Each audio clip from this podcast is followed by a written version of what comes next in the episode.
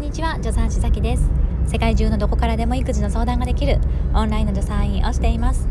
このラジオは今しかない子供との時間を楽しくいこうということでプレママさんから今育児を頑張っているママさんに向けた情報を発信しています。ということでもう早速ナビがしゃべるっていうね。今日も移動中に撮っております。ごめんなさい。今からね保育園のお迎えお迎え送りじゃないお迎えに行くところでございます。で今回はね何のお話ししようかというと授乳中に飲めるお薬のお話をねしたいと思っています。で今日ですねクラブハウスで薬剤師の菊尾さんっていうねなんとすごいんですよこの方。総フォロワー SNS の総フォロワーがもう今10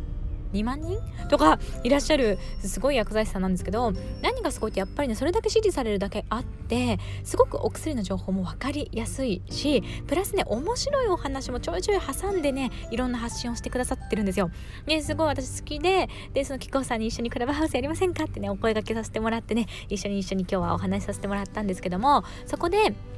えー、今授乳中なんだけれども花粉症だとそれでお薬飲みたいんだけど飲めますか？っていうねご質問くださった方がいたんですね。で、えー、こう授乳中だとねお薬飲めないと思ってるらっしゃる方結構いるんですけども実はね実は飲めるものあります。結構あります。ということで今回はねそんなお話をしていこうかなというふうに思いました。で、えー、妊娠中っていうのはですねあの飲めないもの割とあるんですよ。やっぱりお腹の中の赤ちゃんにね影響があるので。だけれども授乳中っていうのはお母さんが飲んだお薬が母乳の中に出る量ってすごく少ないのであの影響しないほとんど影響しないものとかもたくさんあるので実は飲めるものっていうのは結構多いんですね。がしかしこのお薬の添付文書と言われるものにはですね、えー、授乳をあのちょっと良くないですよみたいな一文がですねほぼ必ずぐらいの感じで書かれているんですね。でこれというのはですね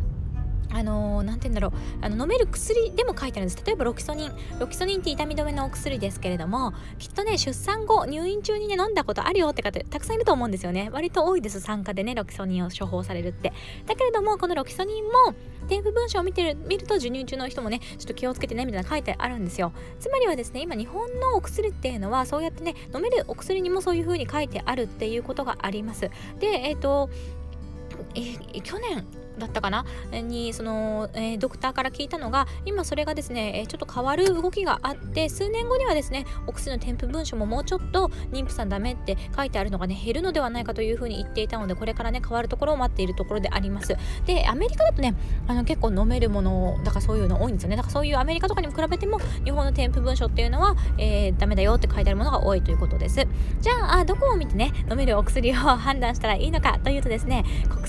国立生育医療センターというところのホームページにですね、えー、飲めるお薬、えー、書いてあるんですよ。なのでですねそこを見ていただくと、えー、分かりやすくていいのではないかなというふうに思います。で、えー、例えばだけど風邪ひいた時にあ、まあ、鎮痛解熱剤とか、まあね、ちょっと鼻水とか咳を抑えるような、えー、お薬も飲めたりしますしお咳だったらメジコンとかねいけますし、えー、鎮痛解熱剤もロキソニンとかカロナールとかボルタリンとか、まあ、結構いきますよね。で、うんと抗生剤なんかも大丈夫だし例えば歯医者さんのキシロカインの麻酔、えーね、局所麻酔なんかも大丈夫だし、えーと、インフルエンザのね、えーえー、あ出てこないインフルエンザのお薬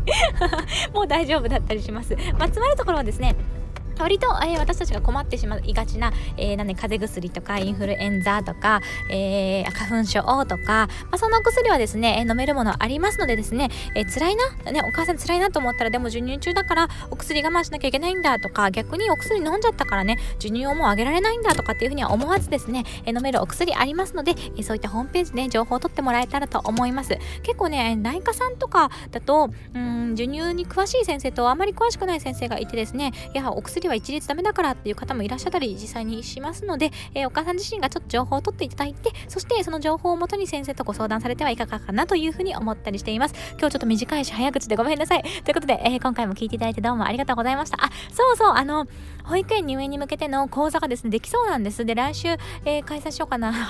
もう時間がないから来週とかなんですけど思っていてそこにはですねやっぱりあの保育園入園をしながら授乳を続けるということで長く授乳する、えー、つまりはお薬をね飲みたくなるようなシーンがあるかもしれないということで飲めるお薬なんかもねご紹介する予定ですのでよかったらね、えー、受講されていただけたら嬉しいです。ということで今回もありがとうございました。一緒に楽しくお母さんをやっていきましょう。助産師さきでした。またね